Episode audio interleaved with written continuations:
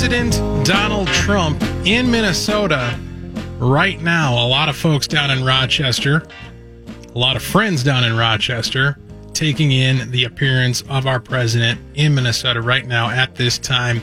It presents an apropos opportunity for me to explain why I'm wearing the hat that's on my head right now. You can check out the live stream. Just go to Facebook, search for Closing Argument with Walter Hudson. Our page will pop up. Give us a like, set your notifications to be notified when we post, when we go live. And uh, too will be able to behold the Make America Great Again hat sitting atop a head who many, including myself, never believed it would set atop.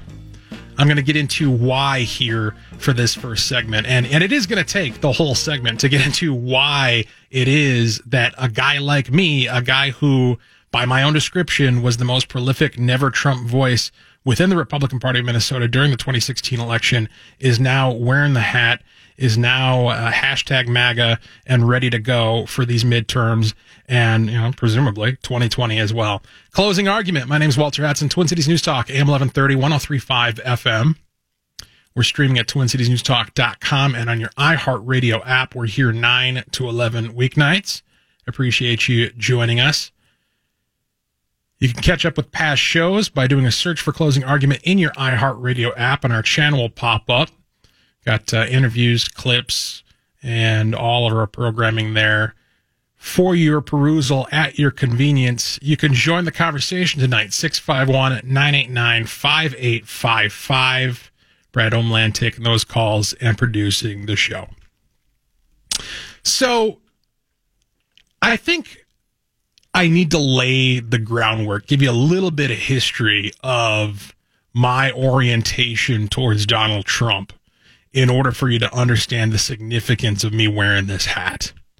Because, you know, as I say at the outset, this is something that people who know me well and have followed my commentary for the past couple of years probably never would have predicted. I know, I know Brad is a, a little sanguine in my choice to do this. And uh, I, I was surprised because this, I bought the hat, I think it was on what, Tuesday.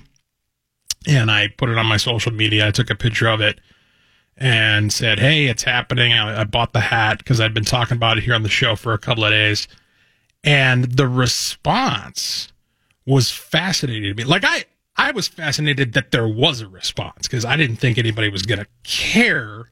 Certainly not to the extent that they apparently did. But it seems as though I, for, for some folks on either side, folks who are critical of Donald Trump and folks who have long been long supporters of Donald Trump, that I was something of a of a bellwether for them in terms of the direction the winds are shifting or something along those lines. I don't know how I earned that role in their consideration, but okay, I'll take it.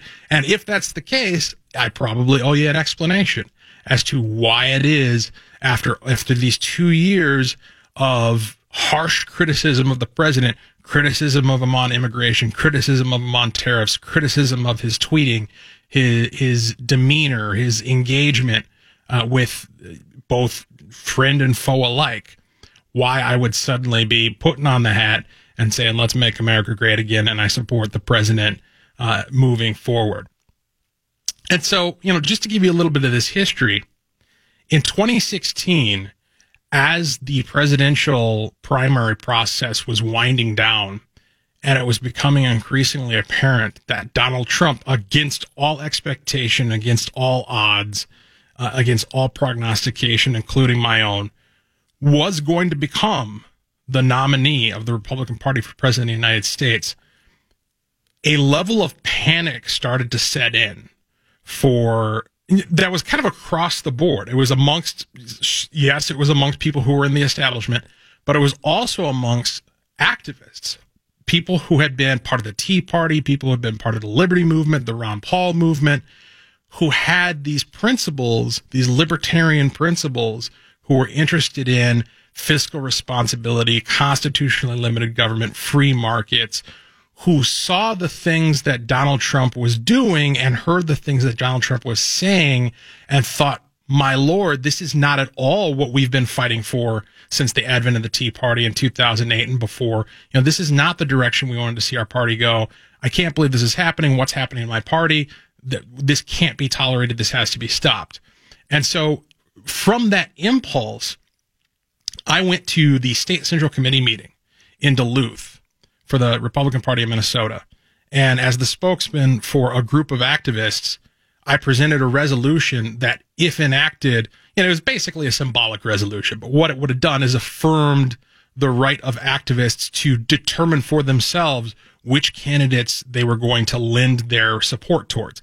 So, in other words, if you didn't agree with Donald Trump, if you didn't want to be put on the MAGA hat and be all in for Donald Trump, you were still welcome within the party to campaign for whoever you did want to align with. Well, that resolution got defeated, and we all know what happened after that. And so an interesting thing happened after Donald Trump won. Uh, when Donald Trump won, it, let's just say this, it ended Never Trump, right? Because the entire purpose of Never Trump was to never have Donald Trump be the president of the United States. Well, once he becomes president of the United States, that's over, right? So this notion that there's a never Trump thing happening beyond the election of Donald Trump has always struck me as kind of odd, both in terms of people talking about never Trump and people claiming to be never Trump. I mean, it's now Trump now. He's here. He's the president. So what's the point? Uh, now, being critical of him is one thing. having having critique or choosing not to support him for whatever reason, okay. But this this sense that out of out of some sort of conviction you need to be opposed to him and everything that he's done is something that I've never quite understood, and that's never been what I've been about. And I, and I've found it odd that there are people who approach him with that sort of predilection. But nevertheless, you know, here we are two years later, and up until a couple of days ago, I was not, I would not have considered myself to be a supporter of the president. So what's changed? What has changed? I'll tell you what hasn't changed. Let's start with what hasn't changed. I'm still for fiscal responsibility. I'm still for constitutionally limited government. I'm still for free markets. I'm still not a big fan of the tariffs. I still I still would push back a little bit on the particulars of what Donald Trump wants on immigration policy. None of that has changed. My positions haven't changed. My principles haven't changed. My vision for how the world ought to be is the same today as it was last week. What has changed is the context. Or, to be more accurate, my perception of the context. In order to understand this, you have to you have to consider the difference between the mentality that one maintains during peacetime versus the mentality that somebody adopts during wartime. In peacetime, you can set your sights toward peaceful goals, towards constructive goals, towards the building and maintaining of civilization and institutions. And you can concern yourself with things like decorum and civility and responsibility and all these lovely things that are good and fantastic and ought to be pursued and ought to be chased after, ought to be lifted up and celebrated. But during wartime, during wartime, your scope of concern narrows significantly, more or less to one thing which is survival. Survival. And peace, you know, Reagan had his slogan, peace through strength. What that means is that in order to get to the peace where you have the luxury to pursue those fine and wonderful things, decorum and civility and dignity and what have you, in order to get to that, you first have to get through the war by obtaining victory. That's the mentality that you have to have. This is why we were allies with Stalin during World War II. This is why we endured George Patton despite his personal flaws, his colorful language, and his tendency to, to knock soldiers over the head when they were displaying what he would call cowardice, right? There, there, you tolerate a different quality of person, a different character of leader in a context where you need their strength in order to achieve victory, in order to ensure your survival. The context changes. And historically, there have always been those in times of crisis, in times where war was dawning, there have always been those who have been reluctant to engage with what was apparent, right? Like when you see war coming on the horizon, an example of this is uh, John Adams. John Adams was not an early adopter of the American Revolution. He was not somebody who was gung ho and eager to, to break out the guns and start shooting at the English. It's shooting at the British. This is a guy who was brought up under the, the British law, who was a lawyer himself, who had a certain reverence for the, the customs and culture of the British, and who wanted to see a peaceful resolution to the differences between the colonists and the empire. When it became apparent that that peace was not possible, that war was upon them, whether they risk it or not, John Adams changed his tune.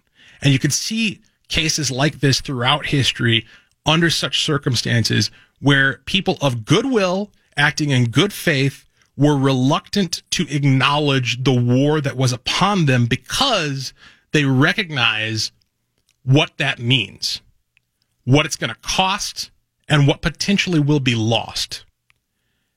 And, you know, that's the category that I would put myself in.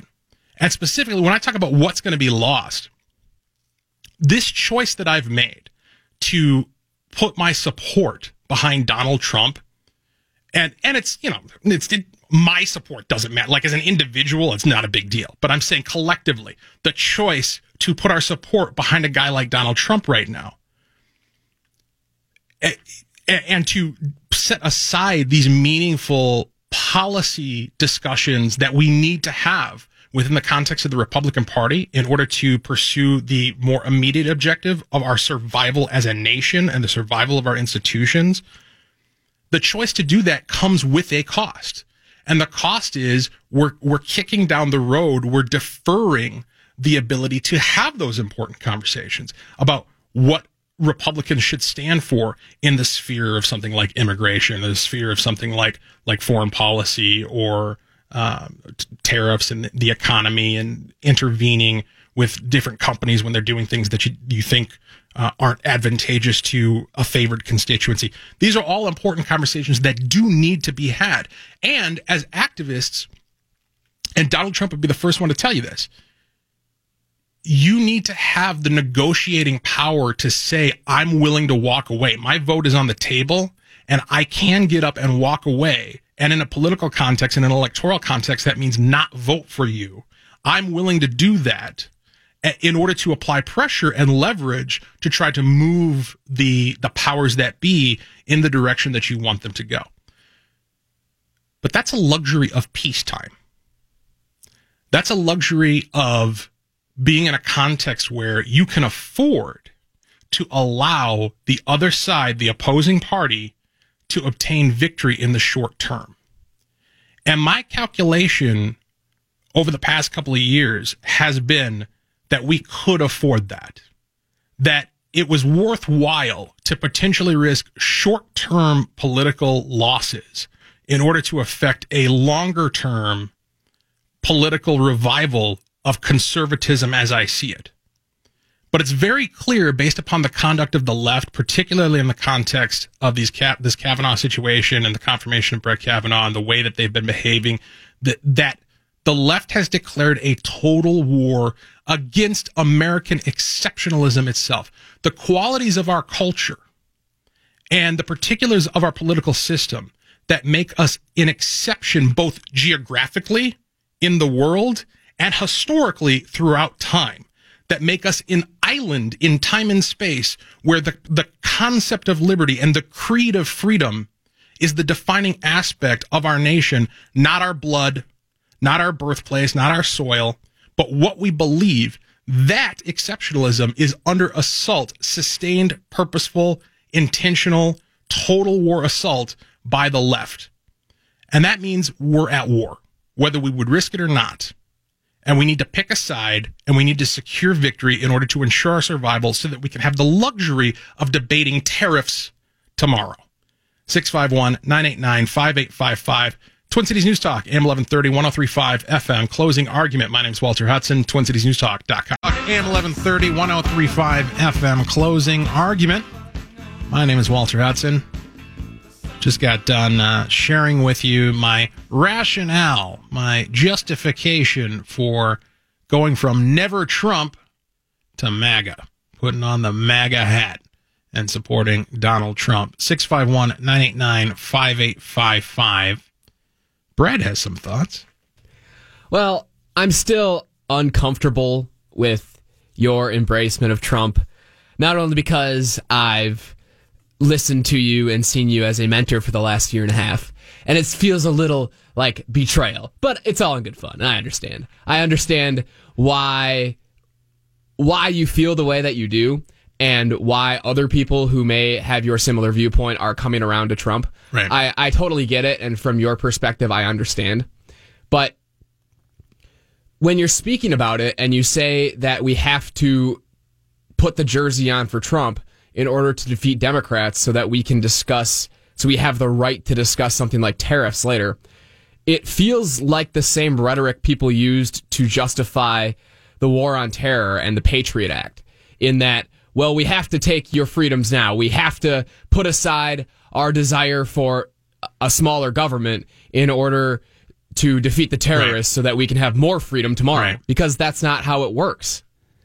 The government will inherently grow. No matter where we go from here, government will only increase. And we've seen it before or in articles past. The Rand Paul article from 2015 that we discussed recently said that the Republican Party was not ready for Rand Paul because Republicans actually want more government. They just want it in a Republican way, not a Democratic way. So we, by saying that we are at war or Republicans are at war with the Democrats and that even people who are never Trump need to take up arms, we're saying that we're setting aside our our priorities that we should favor in order to and support the policies perhaps and the tactics that Trump has in order to defeat the Democrats. But really, we're just taking on the same things that they use and uh, putting ourselves past the threshold of or I don't know what the right word is, but we're putting ourselves past the threshold of that tactic. Like, for example, the Kavanaugh hearings. The Supreme Court hearings are not going to get better from here on out because this is what we've resorted to. It's it's gonna get worse, and I don't see I don't see us stepping back behind the threshold of of war between Democrats and Republicans and never Trumpers joining the ranks of Trump and accepting what he does. And I don't see us, you know, to tie that in to what caused it. I don't see like Supreme Court nominees and the process behind that getting better so that we have better candidates. So I, I have some thoughts in response to that, but I think in order to lay the groundwork, my question to you would be, and this is could just as easily have been some caller asking me this question last week. So this is kind of a fascinating experience. But my question to you would be, what's your prescription then? I mean, you say this is not the way to fight the war, win the war, and advance, uh, restate our, reinstate our capacity to advance principles. So, what is? What is the course moving forward? Being consistent to your principles. I think that what we've discussed, you know, since in the la- in the last year and a half, have we've won an audience because you know people say, "Oh, we're so you know, we have such an insightful show. I listen every night and I learn something new." Eh, but it may, this, maybe this is just me speaking, but like, I think people think that about our show because we are consistent in our ideology. We consistently apply those principles. Right. And so by taking up the never or taking up the MAGA banner, it's mm-hmm. not being consistent. Well, see, perhaps we have a different view of consistency, certainly a different perspective of consistency, because I see this as completely consistent. The thing is, is that principles, while principles don't change, the context and particulars in which they're applied absolutely do. The, the best way to pursue a given goal or uh, des- destination or desire depends entirely upon the terrain you find yourself negotiating and navigating.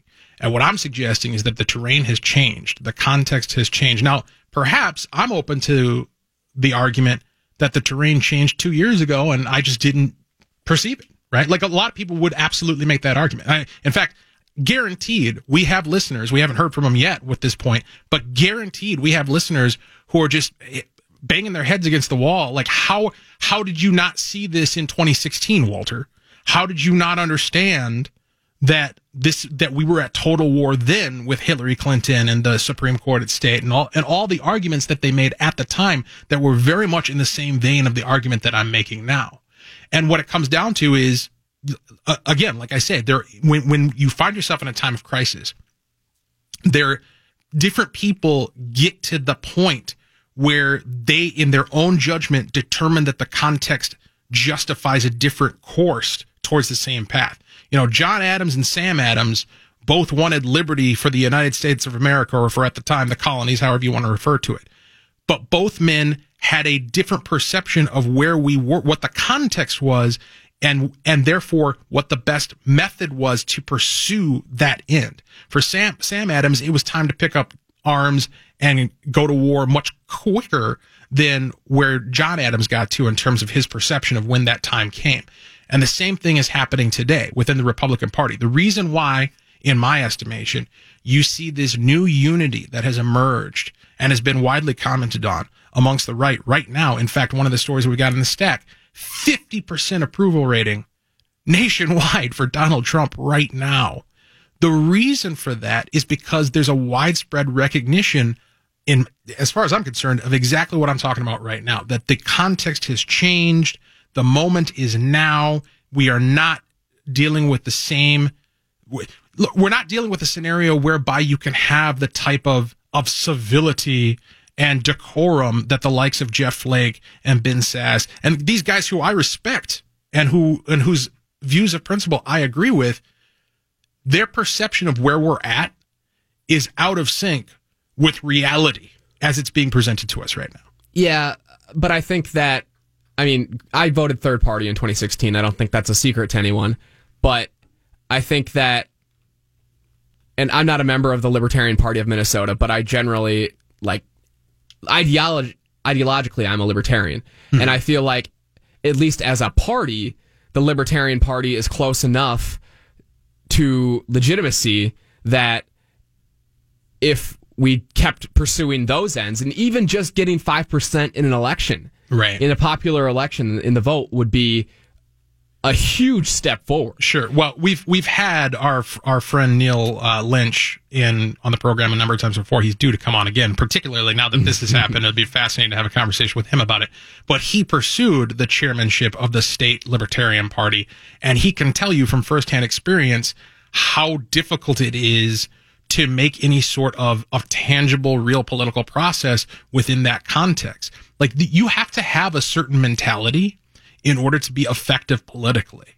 And it, it it's no, I don't think it's any coincidence and it's perfectly understandable why the people who tend to gravitate towards a third party like the Libertarian Party lack that skill set because those who do have a calculation that their skills will be put to better use within the context of the Republican Party.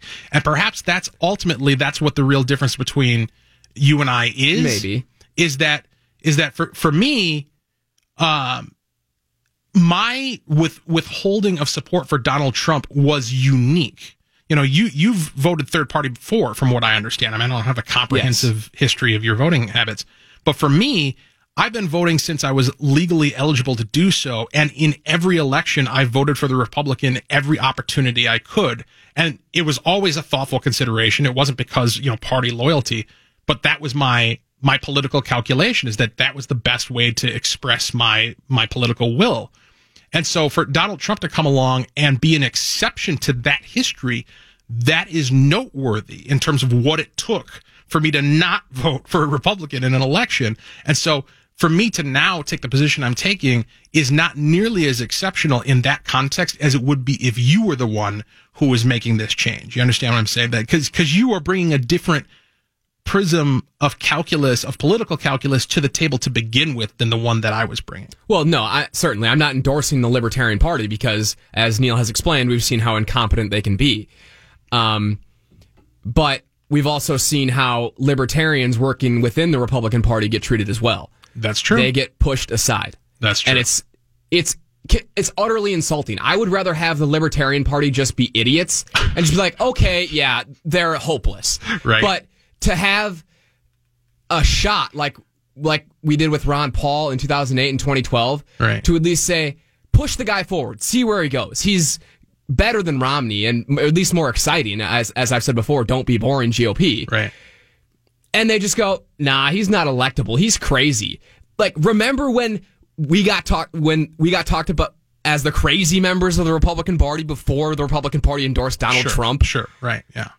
Yeah. No, I, I understand what you're saying, and we'll hear from you guys as well. We're running a little long here on the break. 651 989 5855 to get in on this conversation. I know a lot of you are probably driving home from Rochester in the Trump rally. Twin Cities News Talk, AM 1130, 1035 FM, TwinCitiesNewsTalk.com.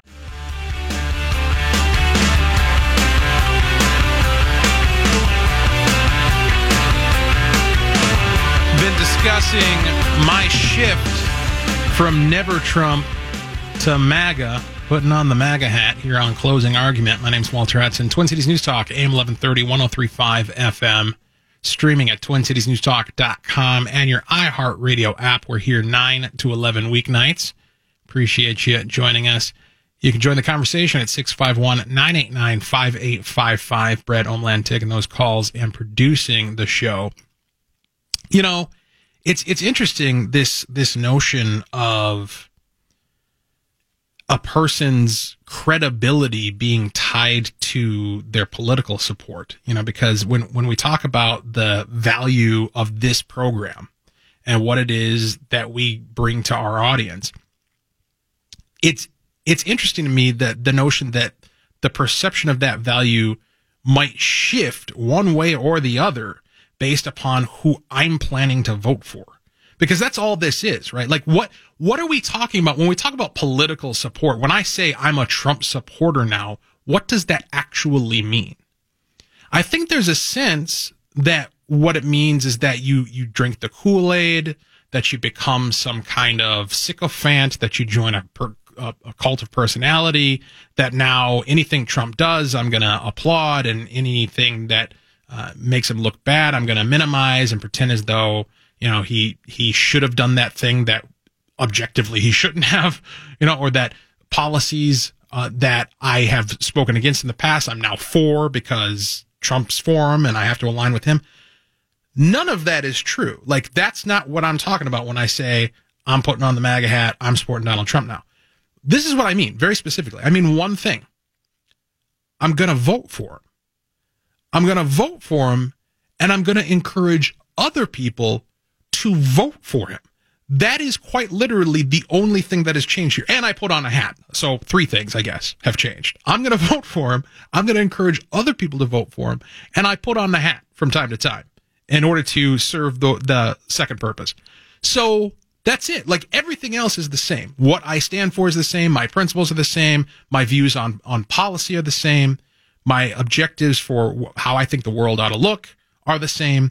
It's just that the context, my perception of the context has shifted to where now my political calculation is it makes sense to support Donald Trump. Now, when I talk about political calculation, let's acknowledge that when you go into the voting booth, when you decide who to vote for, who to cast your ballot for, you're always making a calculation, right? Like you're never, at no point do you walk into the voting booth and fill in the bubble next to a name of a person who believes everything you believe and who stands on all the principles that you hold dear and is going to do exactly what you would do if elected to the office you're voting them into, right? Like there's always a give and a take, a political calculation, a context in which you're making a judgment. And so, so your reasoning for voting for one person and not voting for another, or for not voting at all, from abstaining from the process, your reasoning is always informed by a political calculation. And all I'm suggesting is that the variables have shifted. The variables have shifted in such a way that my personal calculation comes to a different solution than it did a couple of weeks ago and certainly a couple of years ago. All right, let's hear from you. Let's go to Jeff in Minneapolis. Welcome to the program. Hey there. So I could never make my conversation as interesting as yours, but I had that aha moment, same as you did. I just had it right around the election. Sure. Um, interesting story. I went and watched his rally tonight, Yep. and uh, I drove all the way up, left work, went all the, all the way there. I'm standing at the rally, and I'm actually sitting. I sat down, and the guy comes up to me, he shakes my hand, he says, "Hey, how you doing? I'm so and so. You're you're a big Trump guy, huh?" And I, I still it choked. I still couldn't say. Yeah, I actually hesitated. And I said, "Well, yeah," and he kind of hesitated, and I said, "Well, I voted for him." You know, that was as far as I could go. I still can't just say, you know, I'm all in because Right. I don't want to do it, but I, I just I look at what he's done and I say, this is what it looks like to fight back. Right. Yeah. I, I, I, I'm a, I was a Cruz guy. I mean, right up until the election, Sure. and then uh, my 15 year old daughter, when he came and landed, that was it, a week before the election. He landed at the airport two weeks Yep, before, something yep. like that. Uh, my 15 year old daughter said, I want to go see that. I'm like, huh, all right, let's go.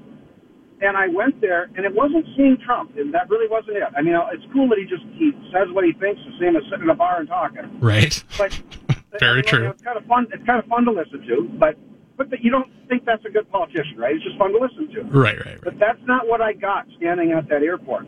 I'm looking at the fact that what, they have 12 hours notice or 15 hours notice, and almost 30,000 people drove there to Yep. watch the guy. I'm going, Yep. okay, this is something. Right. That some that is something, Right. and, and that's what turned me. I mean, I, I'm like, he's still. I would still say if you pin me down, he's not my guy. If I have my choice, he's not my guy. Yeah. But my God, this is what it looks like to fight back, and I, and I agree with a lot of things he actually does.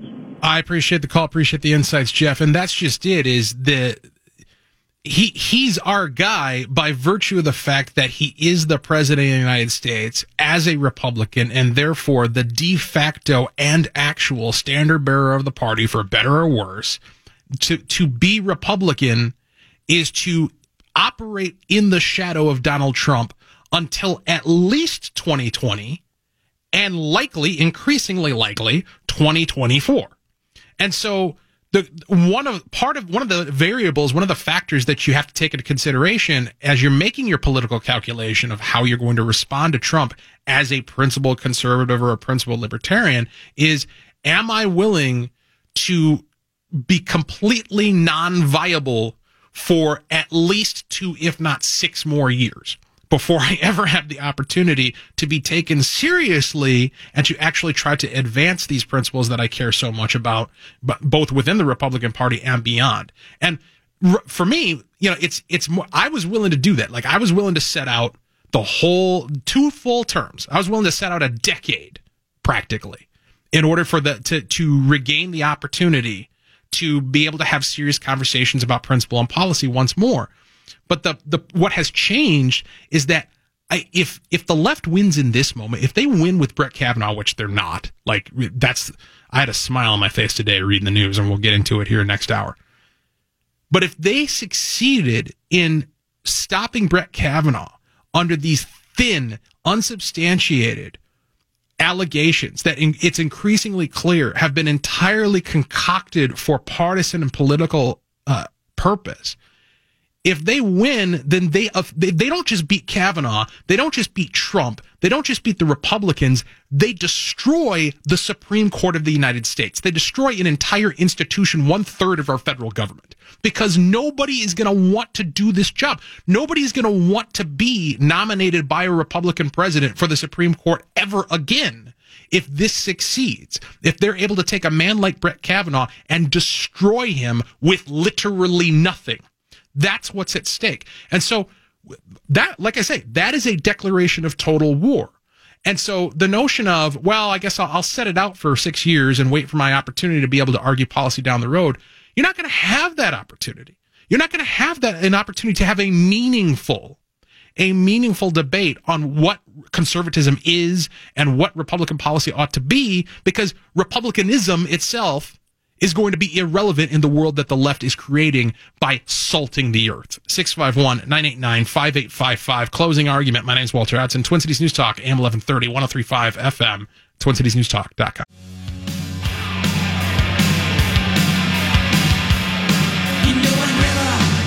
All right, let's hear from you. Twin Cities News Talk, AM 1130, 1035 FM, closing argument. My name is Walter Hudson.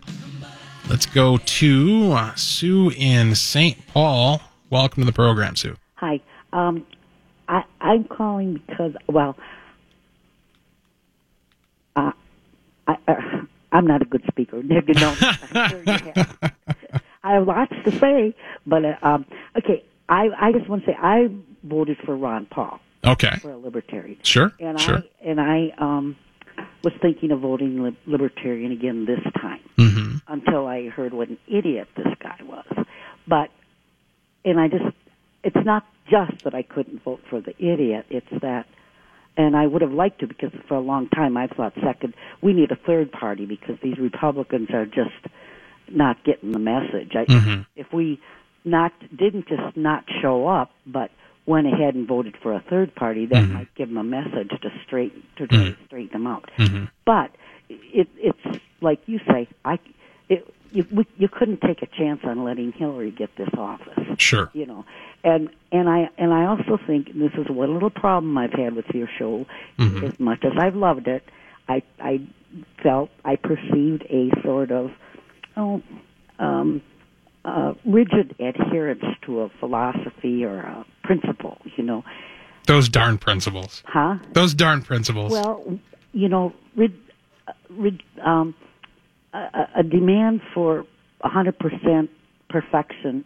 is is a youthful demand. You know, as one gets more experienced, as you did going along with this whole situation, one starts to to look at things a little differently. Um, one not not only has to refer to one's philosophy, but one also has to, you know, uh, philosophies are artificial constructs. You know, like your Ayn Rand, she made an artificial construct, and it was a good construct in many ways, but she was a nutcase. okay. Um, but reality has to be faced too. Sure. You have your principle and you have your reality. Well, the way I would phrase it, and the way we've been phrasing it tonight, and I appreciate your call as always, Sue. You know, the way I would phrase it is not so much that reality needs to be faced, so much as the context in which you're applying your philosophy needs to be accounted for, and and that is true. You know, the one thing that Ayn Rand observed, which I maintain to be accurate, is that you can, when you're evaluating the veracity of a of a philosophy or an idea that's part of a larger philosophy, there should be no dissonance between its its practicality and its morality. In other words, what is moral is practical. What works is good. What actually achieves the the good objective is what is moral. And so, you know, to the extent that there's that your your philosophy isn't working or your adherence to a principle isn't working, it's because you are either misunderstanding the principle, applying it incorrectly in the context, or you have the principle wrong to begin with. Well, we have to start judging voting and policy, you know, the policies that we support by their potential outcome, not by their intentions.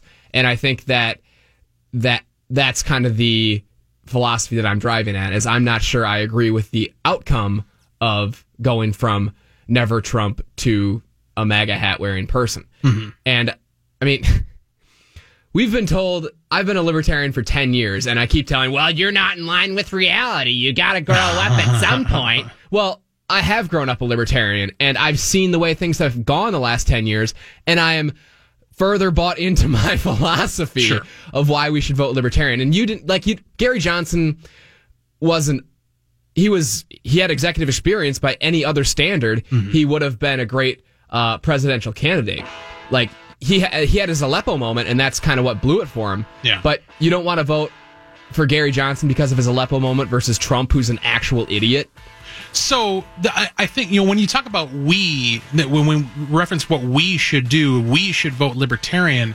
The and to Sue's point, part of acknowledging the context in which you find yourself is recognizing that that we is so small that you can't get to that five percent, Well- right? And so the first task, the first task is to actually persuade people that they ought to act in the way you think they should act. we live in Minnesota so it's always going to go Democrat in the electoral college we only need to get 5% of the popular vote overall not just in Minnesota All right, we'll come back. We'll continue to take your calls and discuss this. TwinCitiesNewsTalk.com.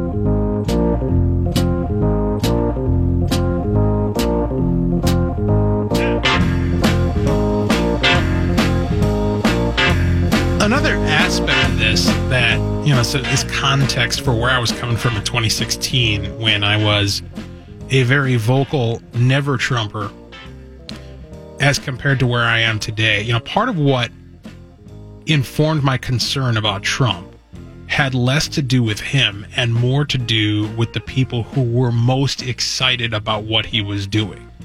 And those folks, as I perceived it at the time, were who we've come to recognize as the alt right. Now, at the time, you know, during the primary in 2016, you know, I wrote an article when I was writing at PJ Media at the time.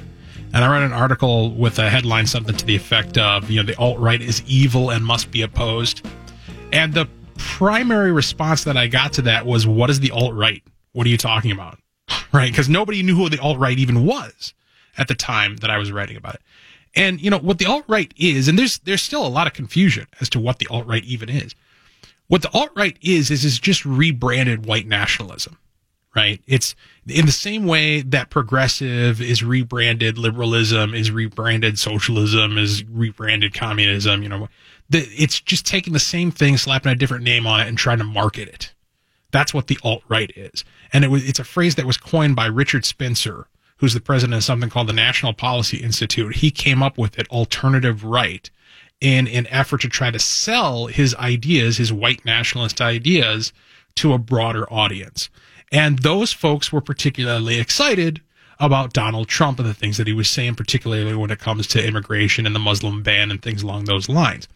And the reason why I was so averse to that, aside from the obvious, is it struck a very personal chord with me. As as you may or may not know, because this is radio and not television, I'm of mixed heritage. My dad is black. My mom is white.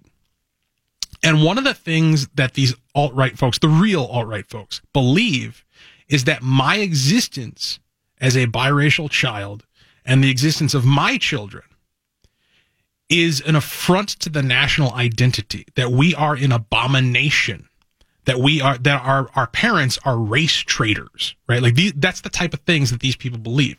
And so for those people to be all excited about Donald Trump waved a huge red flag to me of what is happening to my party, what is going on, who is this guy? And remember, the things that Donald Trump was saying in 2016 there was no we, we didn't have two years worth of him being president of the united states to actually take to, a track record to actually compare to his rhetoric to help us interpret what he meant and what he was trying to get after.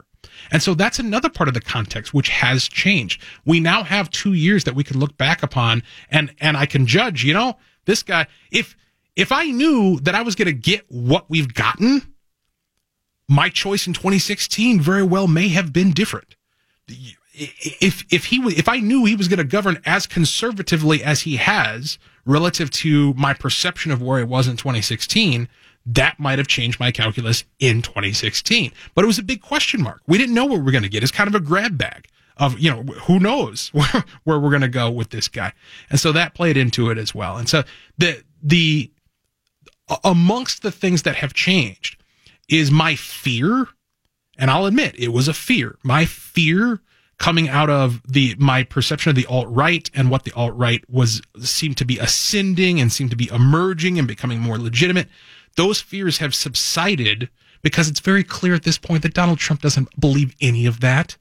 You know, he had Steve Bannon, who was an alt right guy, on, on as part of his cabinet or part of his staff, and that concerned me greatly. Bannon's been gone for a long time now right? And it became very clear that Trump wasn't picking Steve Bannon because he loved the alt right.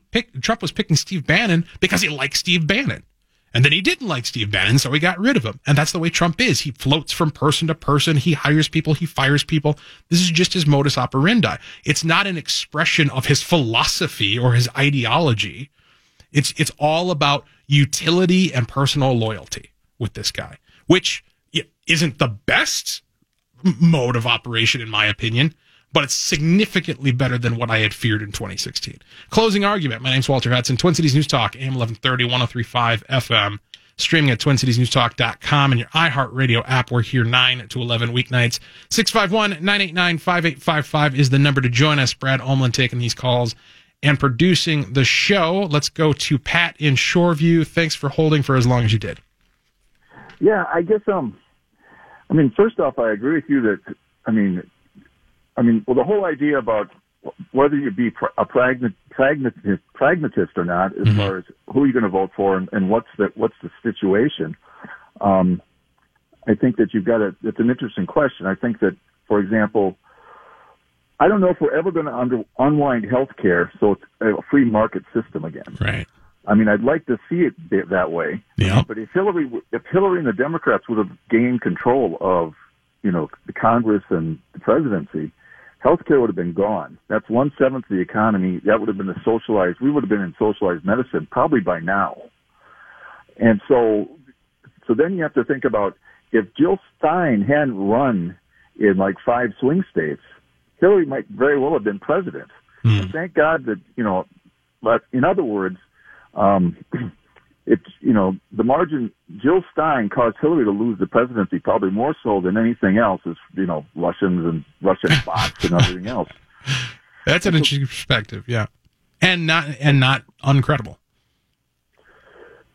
Yeah, so that's and certainly I've got principles too, and I I felt compromised by Donald Trump. Mm-hmm. Um, I've voted libertarian, but at the same time, I got to tell you, I mean, I think libertarians take things too far, but at the same time, I think that government is largely inefficient and ineffective and corrupt. But at the same time, I think that libertarians seems like they're, they take their philosophy too far to the point of an extreme that doesn't make any sense. I don't know, and I realize, you know, I guess that's the yin and the yang of it.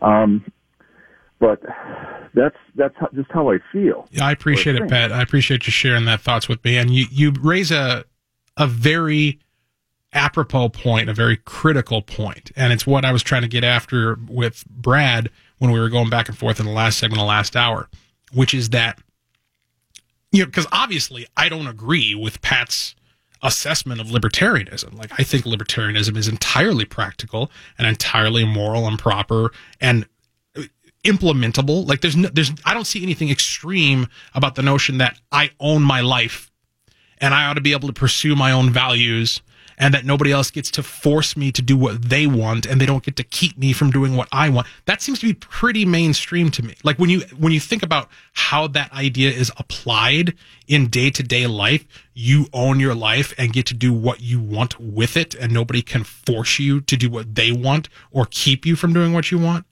as long as you're not violating their rights or violating the rights of others. That's pretty non-controversial in most contexts. I, I think the but but for whatever reason, I don't want to argue that tonight. But to Pat's point, there is this perception amongst conservatives, amongst Republicans, amongst the mainstream, amongst everybody that libertarians are extreme and crazy and kooky and their ideas don't work and what have you. And so whose responsibility is it?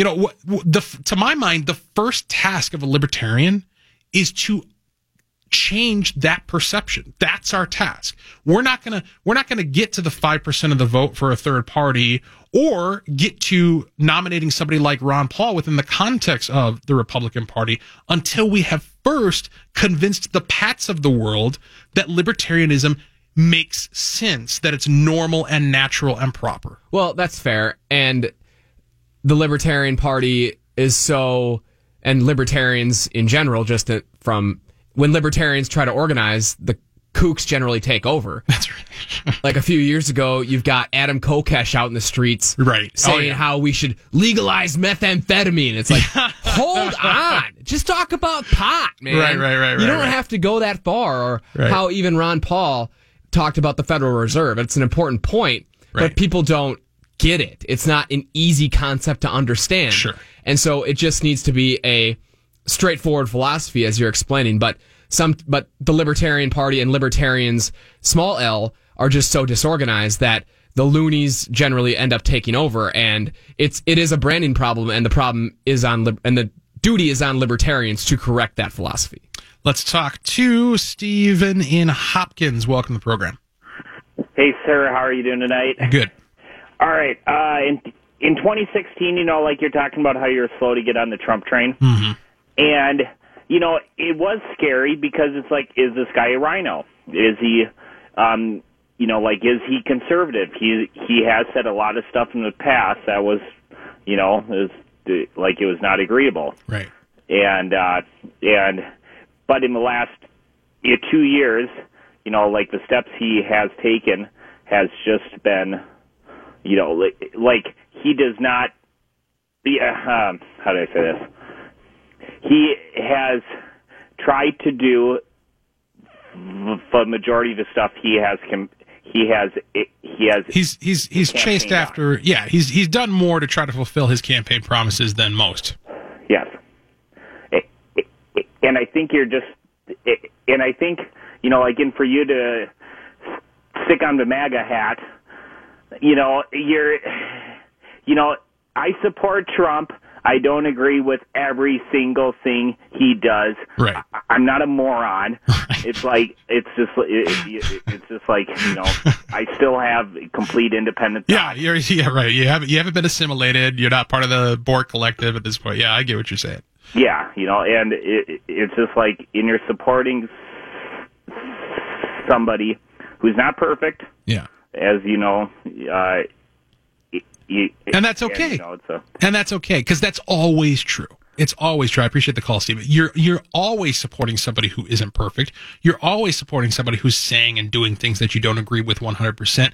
The question is to what degree and and is that degree within whatever margin of acceptability that you have defined as as being acceptable to maintain your political support, your willingness to vote for them, and your willingness to encourage others to do the same. Let's talk to Jane in St. Paul. Thank you very much for holding as long as you did. Hi, Walter. Thank you for taking my call. Yep. Say, listen, I'm going to, the way um, this is going to come out, it sounds like I'm going down a different tangent, but um, I keep thinking, because I, I kind of had a little light bulb moment tonight myself, because I'm, I'm so into protecting liberty and for whatever reason, I remember during the Obama years that um, as things started happening, like for example, do you remember the um, Black Panthers that were outside of a polling place? Yeah, yeah. With yeah. billy clubs and stuff like this. And then there was the IRS thing, and there were numerous things that came down the pike, and I kind of went, "What? What? What's happening here?" You know, and because some of these things that were out and out intimidation mm-hmm. and weaponizing and so on and so forth mm-hmm. were just so blatant and nobody got excited about it, you know? Right. And so, um, I just keep thinking back about, um, the night that, uh, you know, Trump was elected. I, I couldn't stay up any longer, so I went to bed.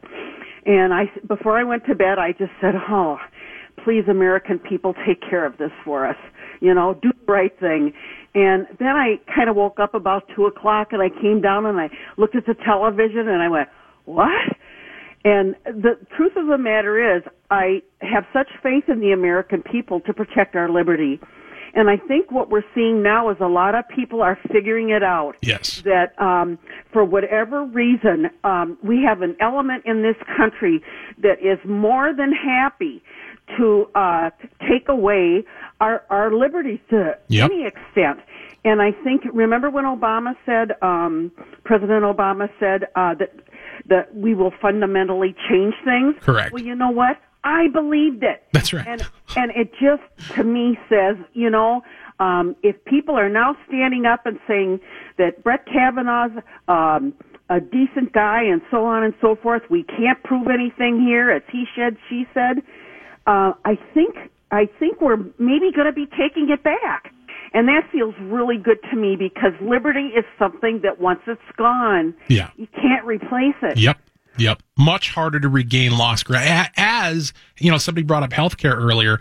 As healthcare demonstrates, the passage of Obamacare is something that we have not extricated ourselves from and may never extricate ourselves from, at least if, if there isn't some sort of radical shift in the culture uh, and politically as well. And so, yes, it's much more difficult to take back what you've lost in the sphere of liberty than it is to maintain what you have, which is another argument in the corner of of uh, doing well, what we can to defeat the left right now. I just hope I made some sort of sense because liberty to me is, um, oh, it's right up there with love of God.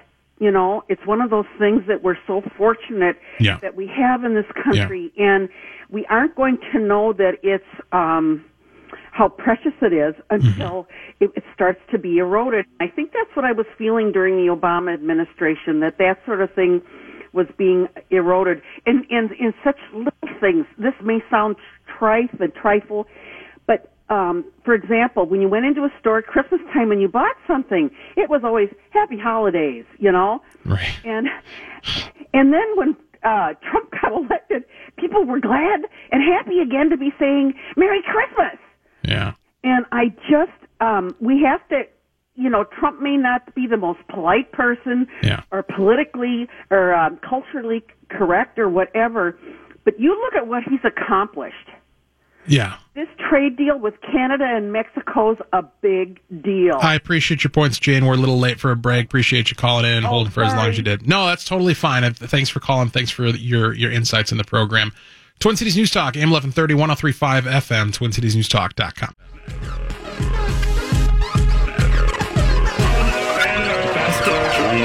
That, that, that,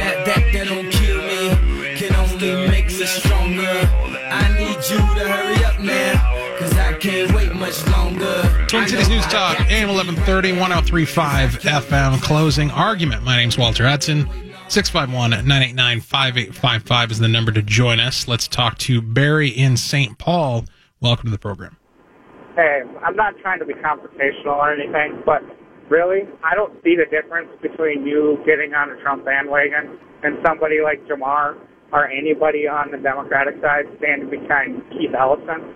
Because the reason why you're on the Trump bandwagon is because you know that voting for him is going to be more beneficial to push your ideas than voting for any other Democratic or any other third party because they're not going to be able to be able to do what they have to do is to put move ideas forward, right?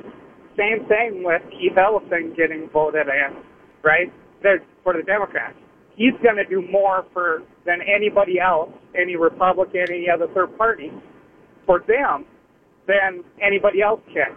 So be damned what's in his past, be damned what he says now or what he's done. He can do what we need him to do. I don't understand the difference. And by doing that, don't you just create or inflame the whole idea of them fighting against us and us fighting against them? Where does that bring? No, because that the, the while your tactical analysis is accurate, the context that you're missing is whose ideas are actually moral and correct. And I and I understand how I understand how that sounds in a partisan context, but in but in point of fact, and you know, we go down the list every night on this program. What, What you the what you don't what you don't understand is that the world that we conservatives, libertarians live in isn't the same world. Okay, whether you want to understand it or not, isn't the same world the people in on the Democrat and socialist and and that side are in. It's a different world because of how they believe, how they think, how they've been raised. It is different. It, that's what you don't understand. Uh, you're right, I don't understand it. I have no idea what you're talking about. If, if they're pushing towards a different country, a different world philosophy. Right. Okay? I understand that. Okay, so they don't want the country the way it is. Okay. They, they want it to be a different country than the way it was founded. Right. They want to push it, push us towards that way. And the reason why they think that, okay, is they because they think that by allowing somebody to determine their future, right, you're allowing them to fail, and that's bad, and that's morally wrong to allow them to fail, to allow them to have hard times. And and what we think is by allowing to have hard times, it gives them strength to be able to find themselves, to be able to create good times. I think I, I think you're giving them too much credit, Barry, because in point of fact, it's not that they're concerned about the failure or lack of failure of a particular individual. It's that they're collectivists and they've collectivized everything and they think of things in terms of social justice. And so, you know, cause, cause guess who fails under the implementation of their policy? All of us. Everybody. Exactly. But we all fail equally. The misery is equitable. Well, and, and that's what they think is morally right. That's- Okay. Fair enough. Right. Okay, so, So I, I'm so- still left with. I still don't follow. I, I don't get this comparison. I don't understand the point of what you're. and that's and that's the whole problem is that most people on this on our side don't. They don't Okay. stand in their shoes, and that's why this whole fight is what it is. It, I don't see the difference between the North and the South fight in Civil War times. That, that's the whole reason why the whole fight starts. And if we keep pushing down this road, that's the way we're going. And All right, I'll ask you. The, all right, f- fair enough. I'll ask you the same question I asked Brad earlier. What's the way out then? If if it's not Two pu- countries. two countries, well, hey, you get an A plus for creativity. I don't endorse that. Brad just wants to make sure that he's he's not wrapped up in this two country. So, I mean, how would you go about pursuing that? Um, well, it'd be a messy thing since we had the Civil War and you can't succeed. Um, but I think it's doable. I, I, I, I don't know how you would do it, but as the same idea, like I've said to people, like, uh, you know how Chicago pretty much controls all of Illinois, right? Uh huh. and and Milwaukee for for Wisconsin, right? So let's give Wisconsin the UP, right? Because Michigan's not going to miss it anyway, and make that one state. You know, everything north, like 75 miles north of Illinois, give them UP, call that Michigan or Wisconsin. Give uh, Chicagoland their own state, and then the rest of Illinois their own state. Then they them be able to do what they want to do. Isn't that what we're doing with gerrymandering anyway? But I, I you know, that's, I don't understand it. I, All right, all right, Barry. I, I- think, Yeah, go ahead. Fin- finish off. I think the only way to do it is to accept that we're pushing towards two different countries. And either we move everybody that wants to live Uh-huh. in socialistic countries to socialistic countries Uh-huh. and let other people live the other way, or if that's not acceptable, All right, start I, the space race and go somewhere else. I appreciate your idea, Barry. And look, what Barry's suggesting there actually isn't out of sync with the the notions of federalism. I mean, you know, Jason Lewis wrote an entire book about this. Uh, the the how the federalism works and the separation of powers and how the different states are supposed to be laboratories of democracy wherein people can try their crazy ideas and throw policy spaghetti at the wall and see what sticks. Uh, I don't know how viable that plan is in this moment. And I don't know why it precludes saying that I'm going to support Donald Trump in the coming years. I don't understand where, how, why there's a choice there. Maybe Barry wasn't presenting one. I don't know. I was a little confused by the, the entire approach there. 651 989 5855. Closing argument. My name is Walter Hudson. Twin Cities News Talk, AM 1130, 1035 FM, TwinCitiesNewsTalk.com.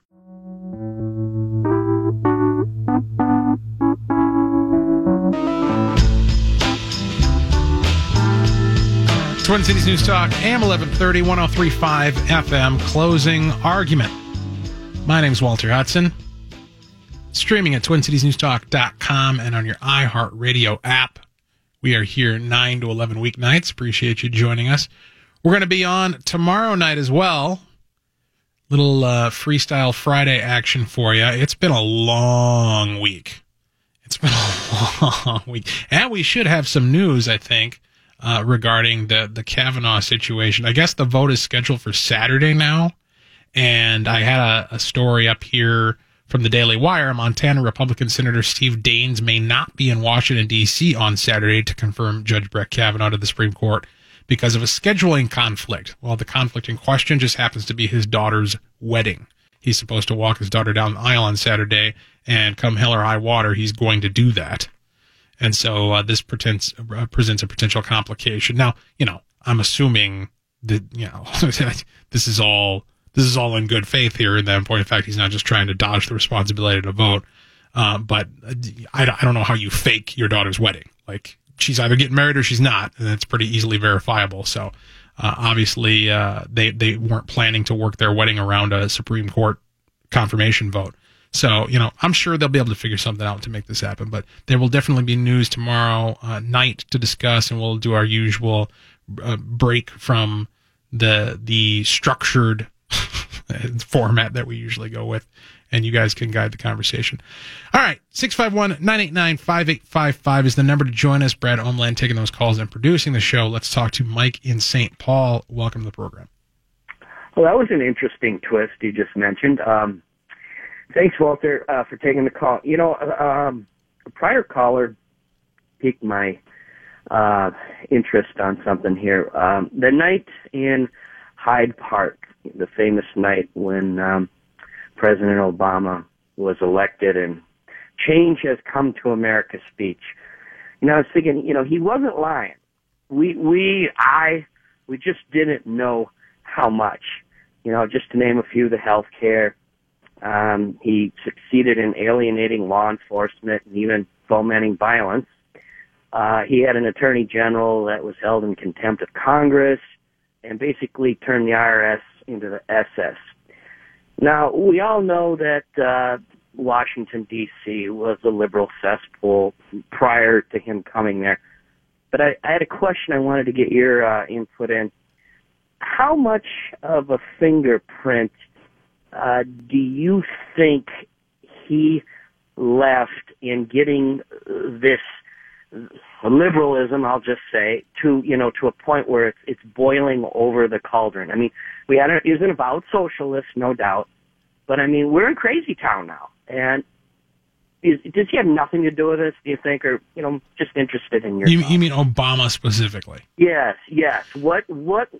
How much? O- is Obama Obama is to the left what I wish we had on the right in terms of an an activist politician. You know, somebody who and, and I you know maybe maybe Trump has been this for some people. I don't think he quite fits the definition in my view because you know I'm what, what I'm what I'm getting after here is Obama is a thoughtful, intellectual, philosophically committed leftist. Like he's a true believer and he's committed to the cause.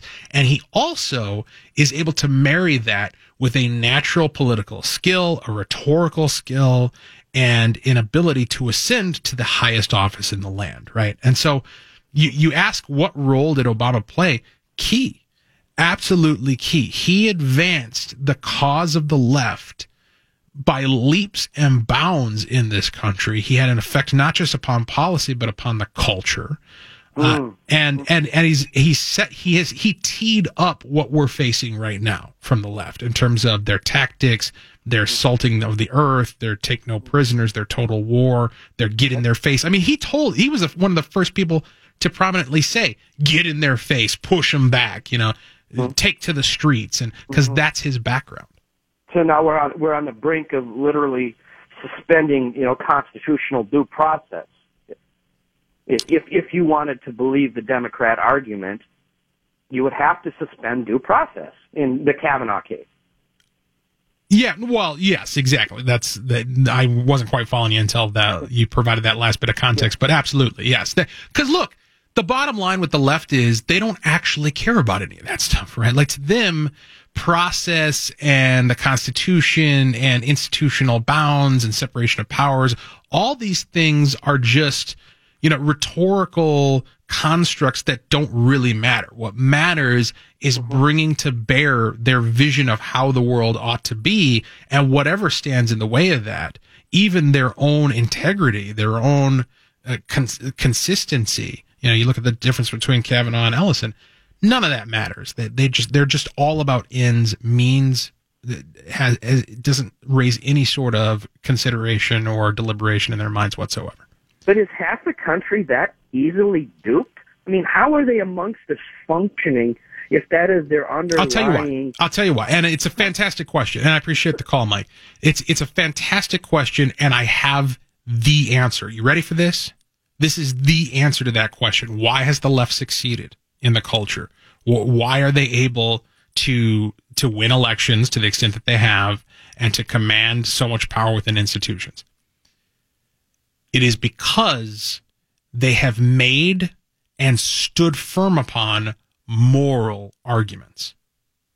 Now, their morality is perverse and dysfunctional and a distortion of actual morality. They they take things that are evil and try to portray them as if they're good.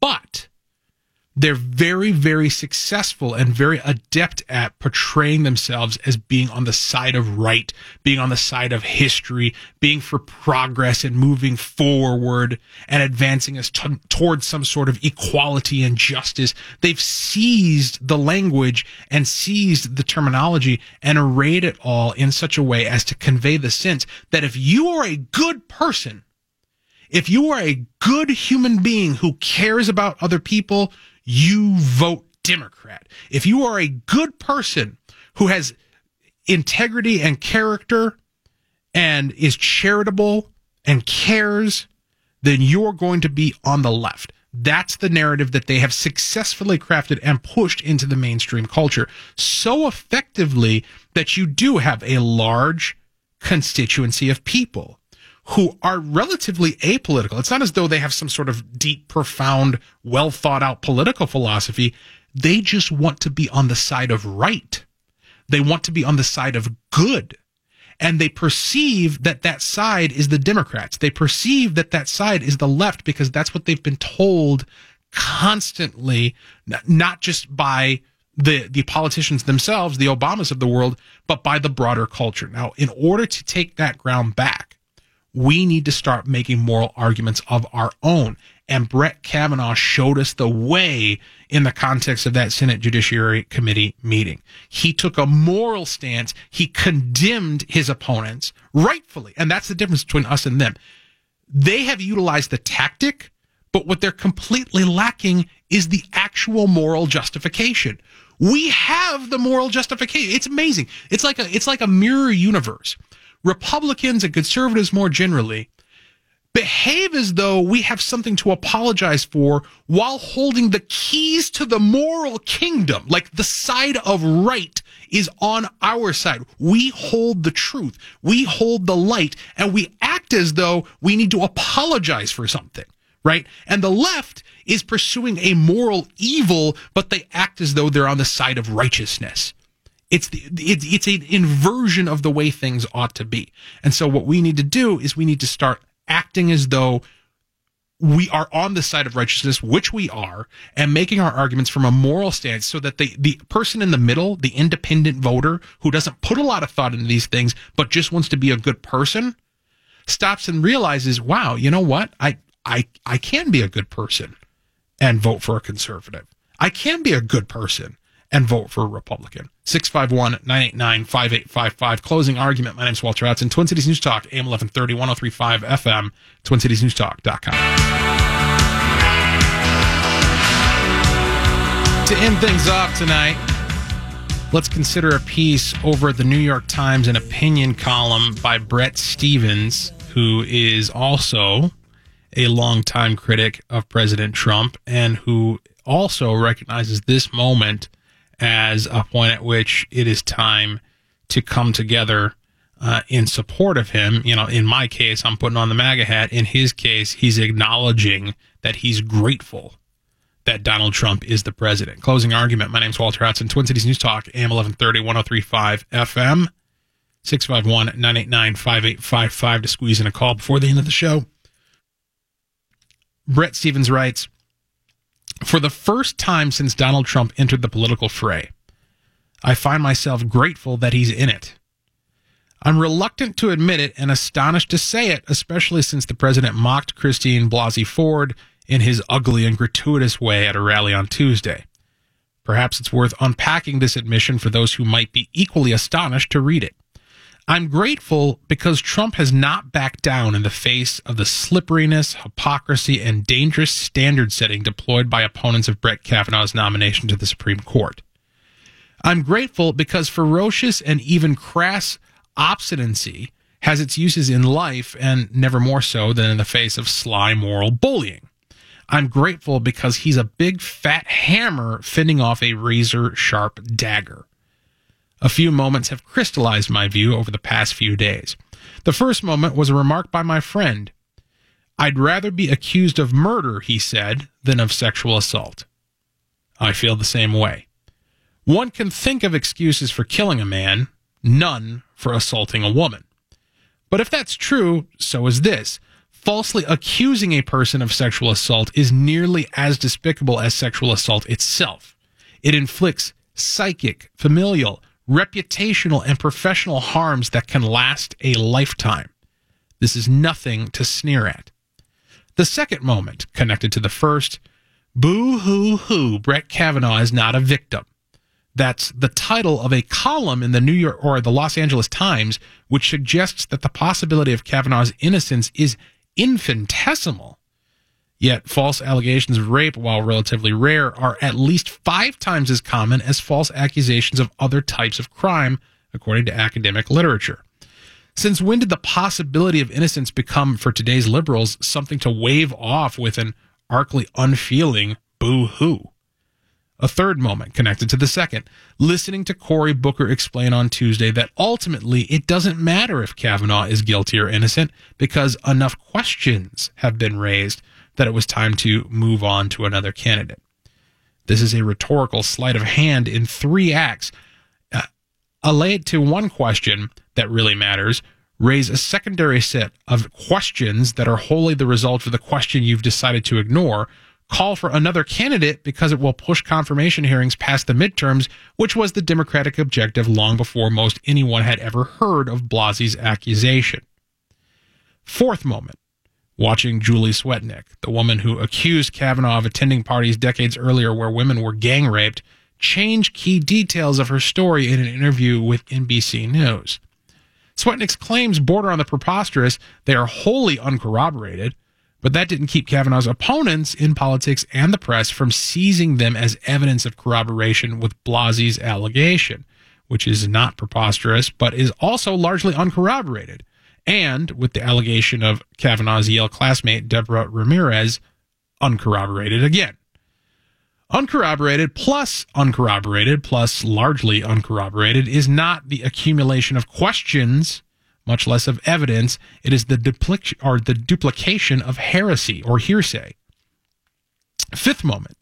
Reading about a 1985 bar fight at Yale, a story that involved Kavanaugh throwing ice, resulted in no charges against him and should never have been reported or reading a 1983 handwritten letter by Kavanaugh in which he says of his gang of friends that were loud, obnoxious drunks with prolific pukers among us.